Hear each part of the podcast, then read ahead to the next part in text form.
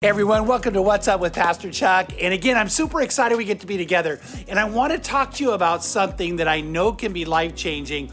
And I've been so intrigued with the whole idea of the research behind what I'm about to talk to you about. But as a believer in God, this is something that you need to be aware of because if you are doing things the way God wants to, it enhances your life.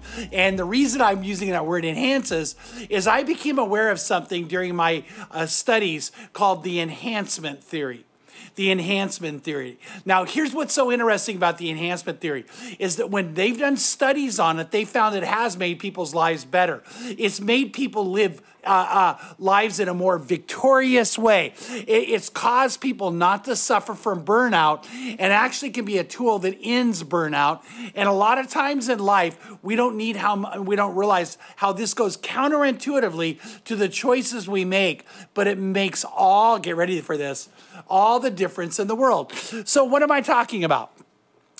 Most people live their life by what we call the scarcity mentality, which is the opposite of the enhancement theory. Now, what is the scarcity mentality? It's this I don't have enough time, I don't have enough money. I don't have enough control. I don't have the ability. I, I don't have the energy. And it's all about what you don't have, what you don't have. And so, you know what happens, interestingly, is we'll have to say to someone, hey man, God gave you a spiritual gift and He's calling for you to do life changing things and to make a difference in the world for the kingdom of God. And their answer is, I don't have enough time. I don't have enough energy. I don't have enough uh, uh, bandwidth. I don't have and you're like, well, wait a minute. It's all about I don't, I don't, I don't, I don't, which is what we call the scarcity mentality, which, by the way, are you ready for this? Is probably not true. It's probably a lie you're believing because it's not true. Because where you're saying, I don't have enough time, there are other people who are just as busy as you are and they're doing those things. You know that I, I if I said to you, Hey, I'd love for you to go on a global outreach trip to Kenya. Tracy, I called out Kenya. Tracy goes to Kenya all the time. And she would tell you it's life changing. She would tell you it's energizing. She would tell you that God does something special in her life. And I said, You need this, you need this. And you go, But I don't have the time. Well, Tracy's busy. How come she has the time and you don't? Uh, Marlon, how about you? No, I'm kidding. Marlon, you going to Kenya? he said he's down to go. Okay, good. But so it's so interesting how we hear this all the time. I don't have enough time. Or, by the way, in, in ministry, I'll hear people say, I'll say, hey, we need to go out and make life changing things happen. We need to make an impact for the kingdom of God. And they'll say, well, what's the budget? And I'll go, what, what do you mean? Well, you know, if I don't have a budget, I can't do it. Like, really? Yeah, by the way, did you know Jesus did not have a budget? You know, um, so here's what I want you to think about. I don't, I don't, I don't. Now, that goes to a very interesting concept in psychology called the locus of control. Not locus like in a, as a bug. It's L O C U S. In other words, where is the where do you get control from? Where do you get your ability to do things from? So listen to me on this because really interesting you can either have what we call the internal locus of control or the external locus of control. I'm going to define it for you. When someone is under what we call the external locus of control, they don't feel in control. They would say, you know what, I can't do this because nobody will let me. I can't because, you know, circumstances have worked against me. I can't because I don't have enough money.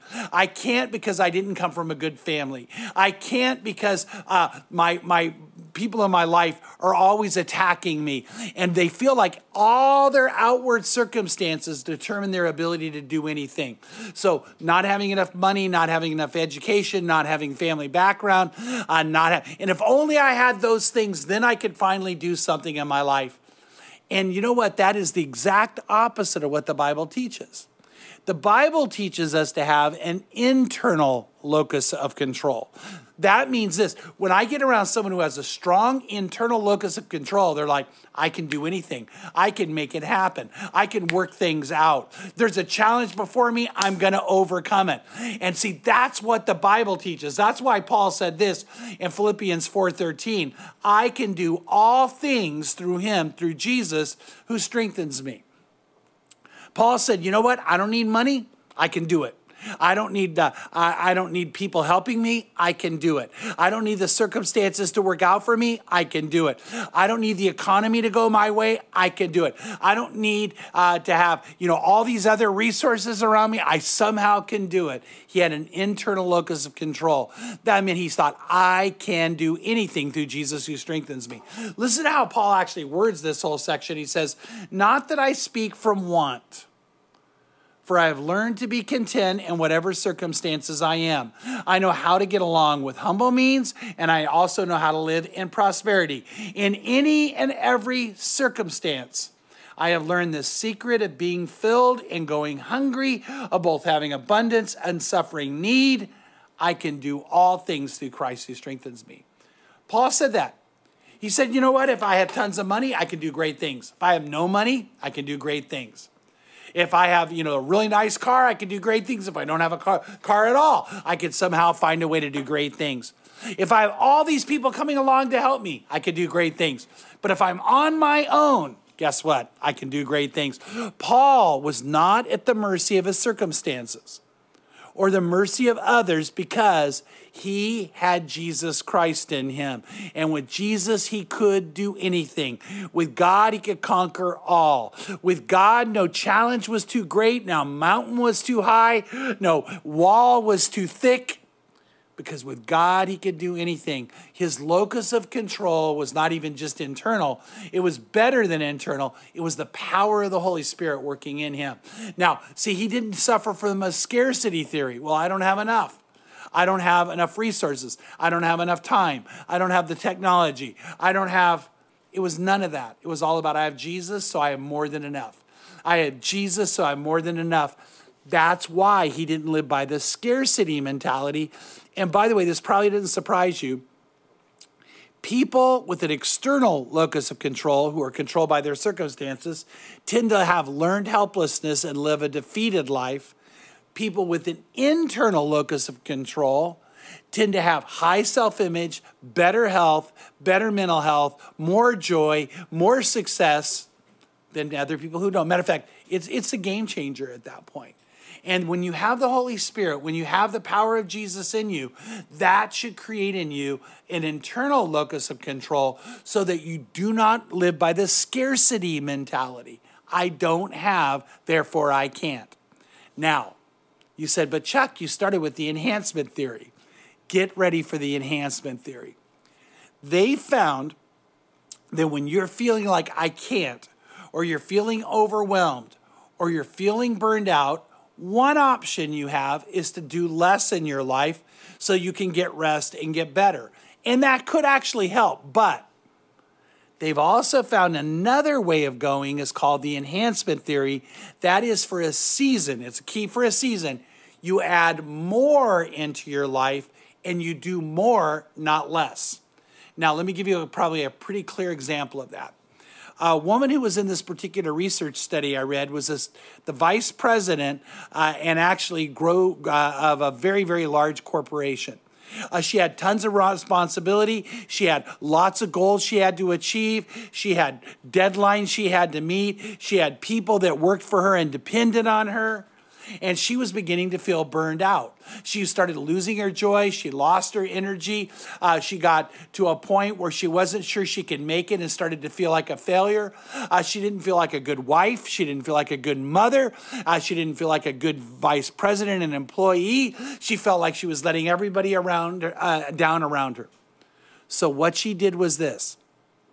Instead of doing less, she actually took on the job of coaching her daughter's softball team. In college, she was actually an incredible softball player. Matter of fact, she got a scholarship and, and played softball in a, in a major university. So she decided, on top of everything else she was doing, she would carve out the time to coach her daughter's softball team and work so that they could actually do well.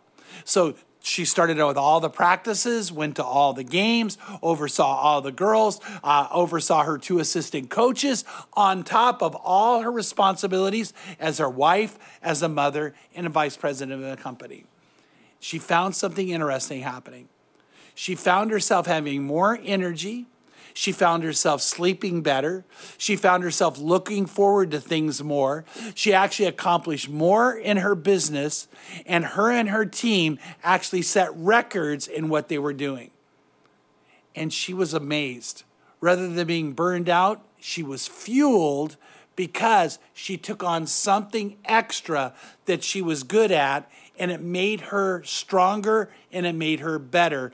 And she found out this thing I can do all things that I never thought I could do. So, you know what? Every now and then someone will say to me, I'm just so tired. And I'll say, then go do a ministry in the church. And they're like, ah, oh, don't you understand? I can't do another thing. Scarcity mentality. I can't do another thing. And I actually say, well, maybe the answer for you is to do another thing. Do another thing for God. Add an extra 30 minutes or an hour of time in the Word. Uh, choose to volunteer in our children's area, our junior high area, our high school area, our disabilities area. Choose to be a part of the food pantry. Got it right? Food pantry, not food. I always call it the food bank. we don't have a food bank, we have a food pantry. Uh, choose to be a part of that. Sign up for a global outreach trip. Uh, begin to do more for other people. Spend an extra hour with your children, an extra two hours with your friends, and go and do something more. And I want to tell you, you may be finding out something that if you're a believer, you can do all things through Christ who strengthens you. So rather than right away giving something else up, rather than cutting back, the enhancement theory says this you can do more than you think you can. You can accomplish more than you thought you could. You can take on whatever challenge is there, and you may find something incredible happening on the other side. Joy beyond anything you can imagine. And Nehemiah chapter 8 teaches us this the joy of the Lord is your strength. May you be enhanced. and you know what? Next week, I can't wait to get back, with you. And I want to share more about what God can do in your life, too. God bless you and have a great week.